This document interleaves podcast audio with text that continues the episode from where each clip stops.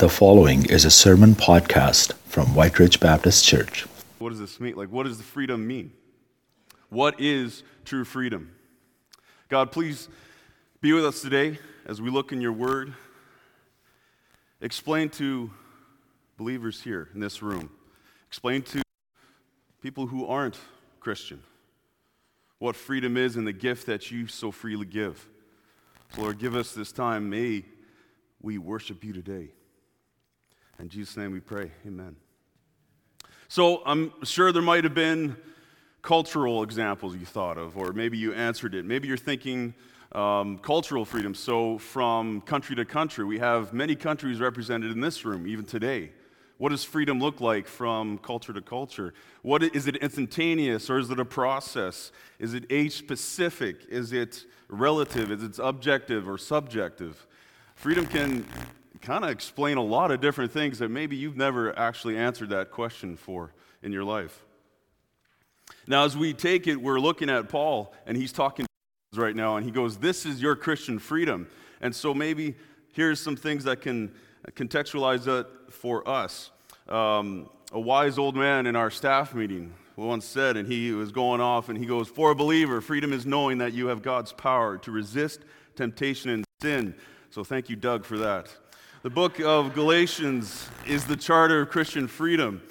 Freedom from the law and the power of sin, and freedom to serve our living Lord. Galatians was written, therefore, to refute the Judaizers and to call believers back to the pure gospel. Faith in Christ means true freedom. The law served as a guide to point our need to be forgiven. There's no way they are saved by following the law. So Christian freedom, that's the topic we have in chapter 5. And the first 12 verses, talking about legalism, talking about why are you being called, why are you trying to follow this rule when you're here? This is what God has given you. This is what Christ has done for you. I was in Assiniboine Park the other day. There's a nice bench on there, nice trees. I felt I won't say it. But I felt very at peace as I'm sitting on the bench. I'm reflecting on what's happening. I'm praying, and this gopher comes out of the hole. This prairie dog, right? Comes out of the hole, and sooner or later, three more guys just keep popping out of the hole. And for some crazy reason, I truly believe God sent me this, because I'm asking this question myself. How do I try to explain freedom to somebody? And this plump little tanned little dog, feeding on grass and insects and all this, he's alert, but he's just cruising around. And I said, man, you better watch out. There's birds flying around. Like, you better, hurry up, get back to your hole. He lives out of the ground. He eats bugs and grass. I mean, they've been doing this since the beginning. If I throw that prairie dog into an eagle's cage at the zoo, right across the street, is he free? He's doing the same amount of things, but what do we know? What do we see? You're not really there to just live. You're kind of there to, to be a feeder. See, we would say it's not free. Let him out, get him out, let him live, give him a chance at least. And this is the picture that my youth pastor, whatever. This is the mind I'm seeing where God says, Christians, you are free, get out of there. You need to accept this idea of freedom that you have. Don't be constrained. Don't be the limits you have. Get out. And so that there's still dangers out here, but there's so much more I have for you. You're not just looked at this. So as sinners, as slaves to sin, we are contained in this world that there is no joy. There is no peace. It's up to us to try to defend off ourselves. So in Galatians chapter 5, verse 13, again, they're coming from, in verse 1 actually, if you turn to the Bibles, in verse 1, for freedom Christ has set us free and firm, therefore, and do not submit again to a yoke of slavery. Terry talked about that last week and how that freedom there, we're picking up now in verse 13, but through the first 12 verses, they've been talking about legalism, but now there's going to be a flip here. Paul is trying to urge with the Christians, you're no longer slaves to sin and no longer have to work to fulfill the law, because the part that you can never accomplish, Christ has done that for you. So now live in this freedom now. So let's pick up in verse 13, what I read before. For you were called to freedom, brothers. I think this is very important. Maybe one of the most important words in that part is called. Christian, you are called. You are called to freedom. When someone receives the gift from God and now puts their faith in Jesus Christ, their risen Savior, they become a believer. So we know that part. But the next step is they are called. So Christian, right now, if you're in this room, you've been told, you are called. You are called to live in this way. It's not calling the select few, the couple that were like, oh, those are the best ones. If you are a Christian, you are called. It is every believer's position to take. So when I call my kids, there's a purpose when I call my kids over. We've had some time to discuss that with my kids in different ways of saying when daddy calls, you need to listen.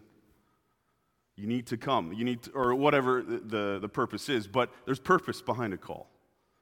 So make sure your mindset is that you are called, Christian. God calls the heart in a person that accepts his free gift of salvation so that they might live in pursuit of knowing him more. Second part of that, of course, is the word freedom, and we've already talked about that, but freedom is that idea now that you are set free from sin, and now you can approach God. You have this relationship with him. You have this fear, this love that grows inside of you, this respect that you can be in the presence of God now. I'm set free. Yeah, this is much better being out here. Much better being out here. Thank you, God, for this. So that freedom, that Christian freedom, is now we're in relationship with God. And this is where we need to live. This is where we need to invest. This is where we need to make sure we stay. And we do that through what Christ has done. So the second part of this, now the next part in the verse, only do not use your freedom as an opportunity for the flesh. So now we have this battle that now Paul's laying out for the Christian. Legalism in the first 12 verses, but now there's this only do not use your freedom for an opportunity for the flesh. This is a license to the freedom that I have in Christ. This is talking about a license. This is talking about almost the opposite of someone that's staying far away from rules and saying, well, you know what makes me happy, that's what I'm going to do.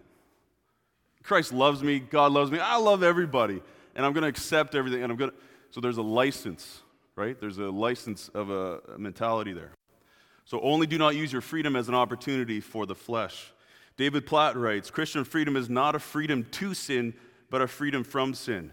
Do not live to gratify the desires of the flesh. That is an abuse of freedom and a misunderstanding of freedom. Don't just abuse grace just because, hey, I know God's forgiven me. I'm gonna be all right with this. There's a license that a Christian can fall into. A person can fall into when trying to follow God. It's a tug-of-war battle. Think of the relationships this affects. I'm pretty sure this is some of these relationships affects people, everyone in this room. We must recognize the severity and repercussions of either side. So legalism versus license. So a parent to a child to a parent, coworker to coworker, individual to a group, family relative to family relatives. How about grandparent to grandchild, spouse to spouse? So it's one person saying legalism, one person saying license. That's not going to intersect at all. That's not going to intersect. And in fact, there should never be an intersection. It should be somewhere where a Christian is focusing on God himself. There's a fact that in the temple, the Jewish temple, there's certain rules to follow, and God laid them out clearly. And it's pretty exact when you read in the Old Testament, and we talk about the Holy of Holies. We talk about how important every single detail was. And that's fine. God laid that out, but the legalist will add more rules to it. And because they feel more successful. Because I can't just do it like that person, I got to do more. I feel like I got to do more. That's the legalist answer. The licensed answer goes, well, let's just sell this meat for money. And you know what? I'll make a couple more. I'm going to sell more than this guy because I know they got to come and they got to sacrifice. They got to do these things. See, there's a picture there where that people will live in, and people will actually justify their actions, whether the legalist or the license.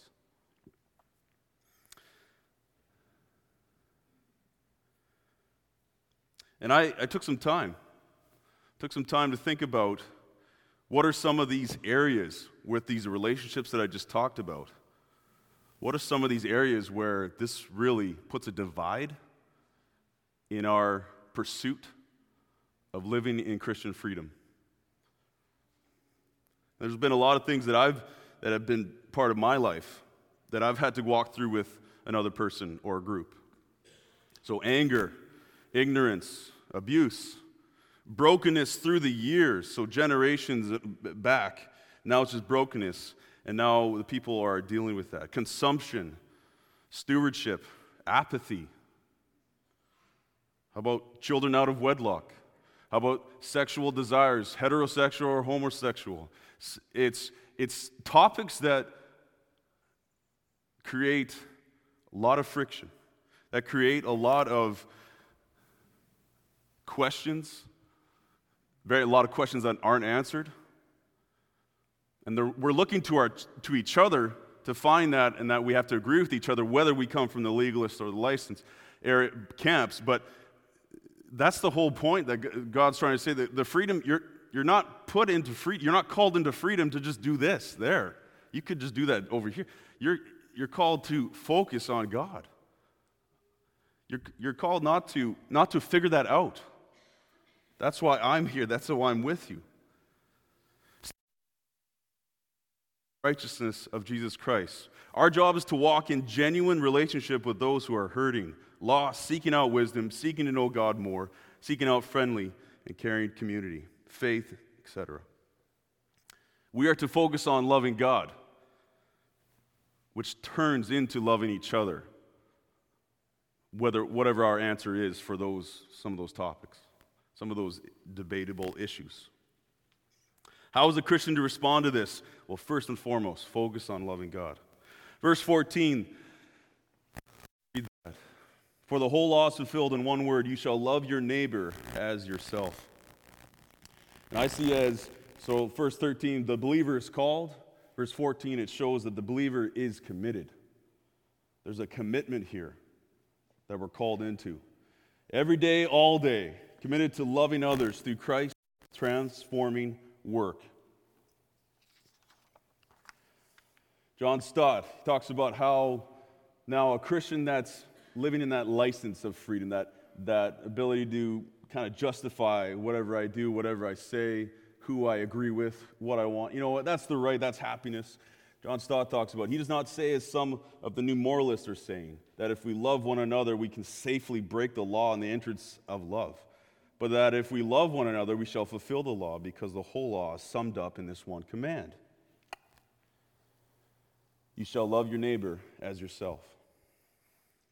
Francis Chan writes in the book Letters to the Church, our commitment to the kingdom must take precedence over culture. We are too accustomed to allowing sin invade the church.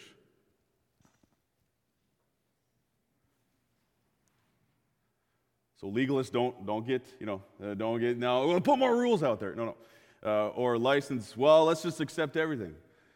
We are just too accustomed to allowing this happen. Whether we split or we stay to fight it out, we are too accustomed to letting this invade the church. Problem, whatever you want, get it. You have the right to leave any person, any relationship. If it doesn't make you happy anymore, get out of Dodge. What matters most is that you love who you are. I hear that a lot.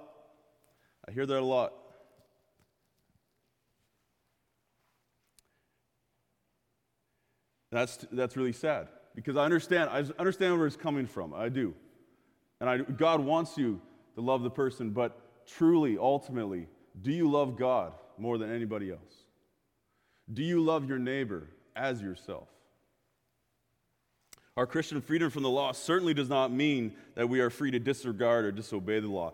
Don't let compassion and the effort to be sensitive to others make us lose sight of truth and true love.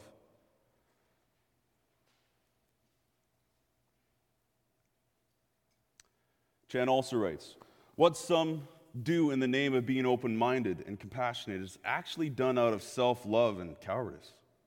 True compassion takes into account what he or she will feel on Judgment Day. That's not to give ammo to either side, to the licensee. It's not to give ammo. It's to really put it that way. Where do you feel? Where do you care for this person? When you look at eternity, what's worth right now? What's worth it right now? To make sure they know that rule? Or make sure, hey, we got to accept that. It's a true view of eternity when we can see that we love each other. We love our neighbor as ourselves. Jesus loved so deeply that he was willing and committed to suffer a lifetime of rejection, even rejection from his Father on the cross. It was all done knowing what the future eternity holds for people who accept and follow their Savior in their lives. Love how he put that. Jesus was willing to be there, and that's a call on the Christian's life. He calls us into that type of relationships, and I'm sorry, I can't stand here and say that nothing's going to go wrong, everything's going to change, be transformed. I know people in this room and, you know, family, relatives, and all that. There is pain in that. Knowing that you are committing to this and sticking with genuine relationship with these people. Turn your Bibles to John chapter 4. John chapter 4, and at youth group, I love to talk about issues and topics from the Bible, but a thing that keeps coming to me is like, let's look at an interaction with Jesus and see if this can make it more sense. Let's see the relationships with Jesus. And so in John chapter 4, I'll just quickly kind of sum up where we're at. It's a story about a Samaritan woman. And so Jesus is walking, and he's hiking he's going a different way to a town, but he stops in the town of Sychar in the region of Samaria. They have rules and given freedom to each group of people. They are to speak this way, work this way, love this way, and worship this way. And a lot of that was to make sure that their people didn't mingle with Jewish people, with Israelites. Woman at the well asked Jesus 3 questions, which leads to transforming change in her life. Jesus answers the questions of physical nature with a spiritual conclusion. And so he talks about how this living water that I give, you will never thirst again. And so she leans into that. She goes, what are you talking about? There's the physical. She keeps asking these questions about the physical nature, but Jesus is there, is really telling her, this is your soul. I care about you. I care about your soul. You need to drink this living water, and you'll never thirst again. So I won't read all the verses, but Jesus knows who she is and what she desperately needs. But the book of John, so this is kind of a picture of the book of John, reveals the nature of Christ is that he is present with people and has an abundance of what they need. He gives directly to the need and fills it. I want to look at verse 16 to 20, though. I think this is ultimately. The problem is with legalism and license or whatever it is that it creates this barrier where we really worship God. That is truly our call in life, is that we worship God, we love God. There's this barrier that it's got to be done this way, it's got to look this way, I got to feel this way, I got to do that. There's this genuine worship that we're called into, and we get it mixed up. We get it confused with a lot of things. We have to do this. We have to accept that. We have to love this. We have to, we can't be mean. We can't be bad. We can't be this and that. And some of those things are good to channel that, but ultimately you've got to see the goal is that Christians can do better when we're worshiping God. And this interaction, these verses right here, just stood out to me. When this one, I've read this story so many times, but so in verse 16, Jesus said to her, "Go call your husband and come here." The woman answered him, "I have no husband." Jesus said to her, "You are right in saying, 'I have no husband,' for you have had 5 husbands, and the one you now have is not your husband. What you have said is true." The woman said to him, "Sir, I perceive that you are a prophet. Our fathers worshipped on this mountain, but you say that in Jerusalem is the place where people ought to worship." It's crazy. I think this woman is maybe the most real disciple of Jesus Christ in that moment right there. She is so genuine in her response. She's not hiding anything. She's not giving excuses. She's not adding on, "Hey, I did this and this and this and this and this." She straight out just said to this stranger sitting on a well, "You have something that I do need. I am a sinner. I have been doing this way too long." There's a genuine response that she goes to him and says, "Yeah, I don't have one." I've heard girls can do this sometimes. When a stranger comes up to them and starts talking to them as a man, they say, "Well, I got a boyfriend. I got a husband. You know, go away." You know, those kind of things, right? There's girls have done that. I've seen buddies do it, so you know that happened to them, but. You know, it's a response that's, what's the secure response? What's the safe response to get rid of him? She did not want to get rid of Jesus. She did not want to make an excuse to get out of there. Because when she's hit with that truth, when she's hit with that purpose in her life, this is the most real, it was one of the most real examples to me that I see that she just lays it out and says, "Yeah, I am messed up." I am messed up. I don't even understand what this living water is, but I need this. She responds right away. She doesn't cloud all the rules that the verses before that, she goes, "Hey, what are you doing? You're a Jewish guy. I can't, you're not supposed to be talking." She has this mindset of these rules that she has to follow, this things that she has to accept. But right there, when conviction happens, she makes that choice. And she is a real response to that. I think that's profound in how we do it. And in verse 24, Jesus says, "God is spirit, and those who worship him must worship in spirit and truth." So to have that genuine worship, to have that genuine truth, you have to give that to God and say, "Yeah, this is me. I'm giving it to you. I need your love. I need your forgiveness." Verse 15. So let's go back to Galatians. In verse 15, "But if you bite and devour one another, watch out that you are not consumed by one another." So this freedom, how is freedom achieved and how is freedom used? There are many different ways. So you look at the different generations, millennial, the Gen Xers, the Gen Zs, the baby boomers, grandparents to grandchildren, before internet, after internet, parents to children, right? There's a lot of those conversations between the two. I myself am on the very beginning of the millennial era. And it's not that I reject tradition, I just always ask why. I just want to ask why. Why do we do this, right? And so millennials have been known for that, but that's fine. You know, there's a generation then that kind of gets a stereotype of what they do and what they ask. But when we're looking at verse 15, it calls the believer to be loving, to be caring. The believer is to be caring.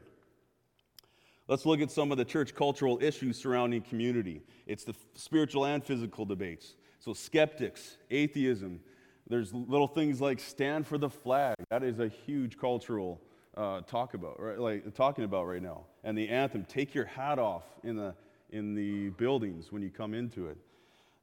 Man pursues woman, participation of everyone. Bubble wrap versus non-bubble wrap world. Man and woman leadership, modesty, community versus isolation, social programs, globalisms, and yes, zombies. If you don't understand that, you got to come work youth ministry because that is a heated debate, okay? What's going to happen with zombies?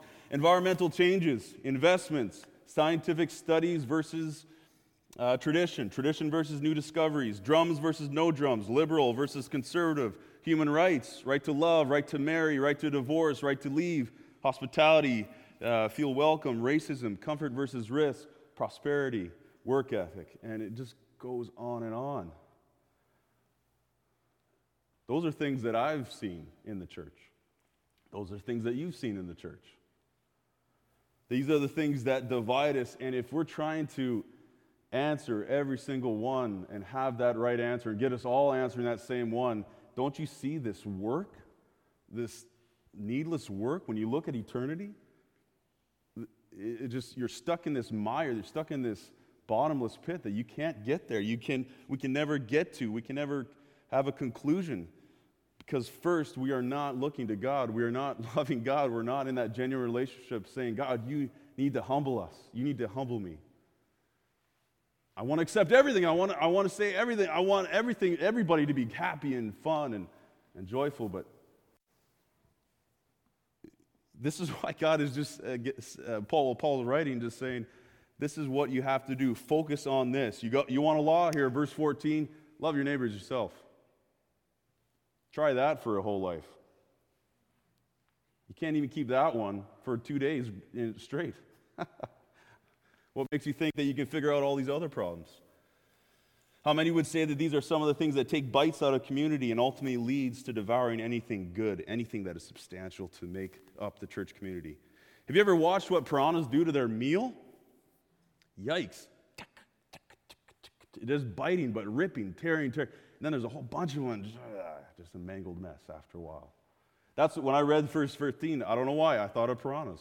That bite and devour, the bite in, and that's a terrible picture to think of. Church culture or church whatever. And I know it's not every church. It's just there can be some evil things and terrible things that can happen to people. And it turns up where the community ultimately splits off, breaks off. Biggest thing, don't be consumed by one another. Don't let the license of your freedom overtake the call to love one another. That is your focus, 24/7. We are judged on those two laws. Love God and love your neighbor as yourself. Imagine the difference now that every time you are in a place with your church community and those two laws are what you think about. Those are the only two rules when you step in. Is that what you think about? Instead of, look at, Oh, they did bad this week. Oh, yeah. Oh, that's what they look like? Oh, that's what they're doing. Sure, okay. Oh, that's what they said. Oh. Can you imagine, you see the difference, the mentality when you step in thinking, okay, God, how am I going to love you more? How can I be more open? How can I be genuine with that? How can I be more genuine with my neighbor? If you are loving a person as you would take care of yourself, no matter the mess that is showing, you desire for them care, kindness, and they need to get out of the rut. Do you give up? Hebrews 12, verse 1-3. What a beautiful picture of the best example that a Christian can ever have is Christ and what he did. And he was relentless in pursuing and caring for others and loving others. He wants that for us. He wants that for you, Christian. That you come to and you have that endurance to keep staying through that tough time, through that tough trial. You stay there as God calls you. The endurance to finish that race. And I want to come back to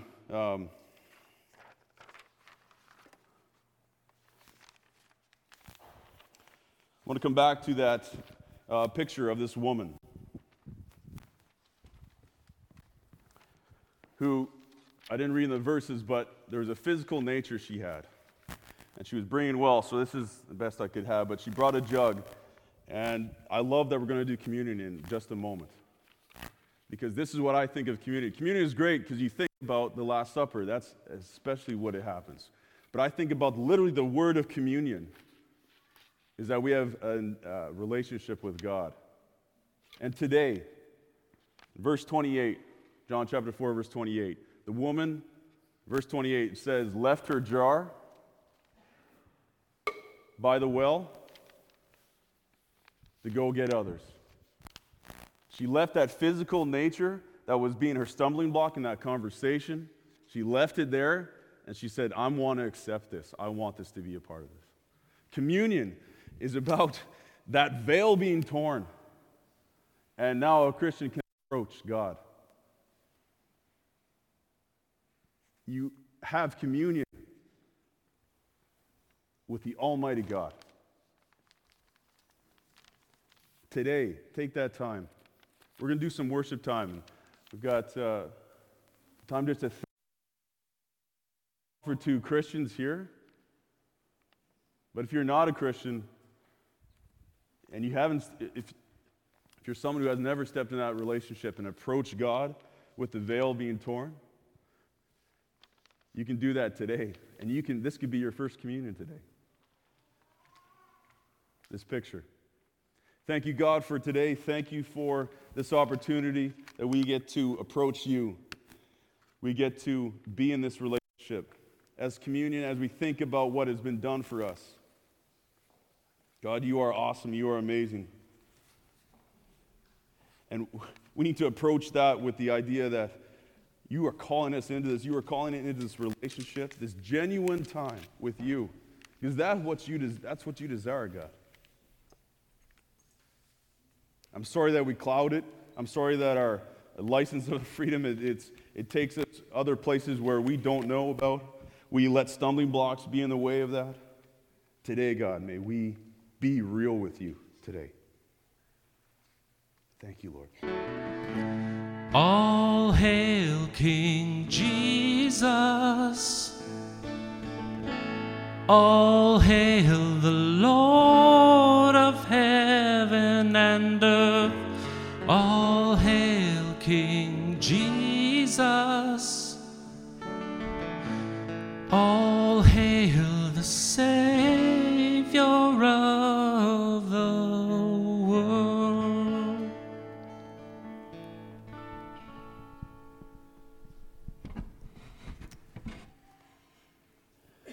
Take a moment to dwell on the impossibility of the cross.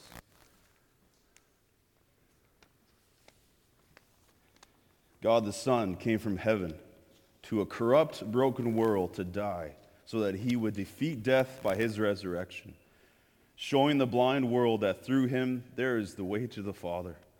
There is a relationship restored with the Almighty Creator. The blind can now see, the oppressed have been set free, lame can walk, and newness of life. So Jesus took the bread, and he took the cup. He said, this is a picture of my broken body, my blood poured out for you. The picture of blood is victory for us.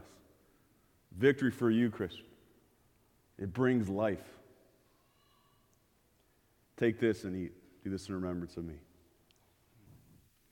It's our custom here in this church family that whenever we celebrate the Lord's Supper, that we take a special offering.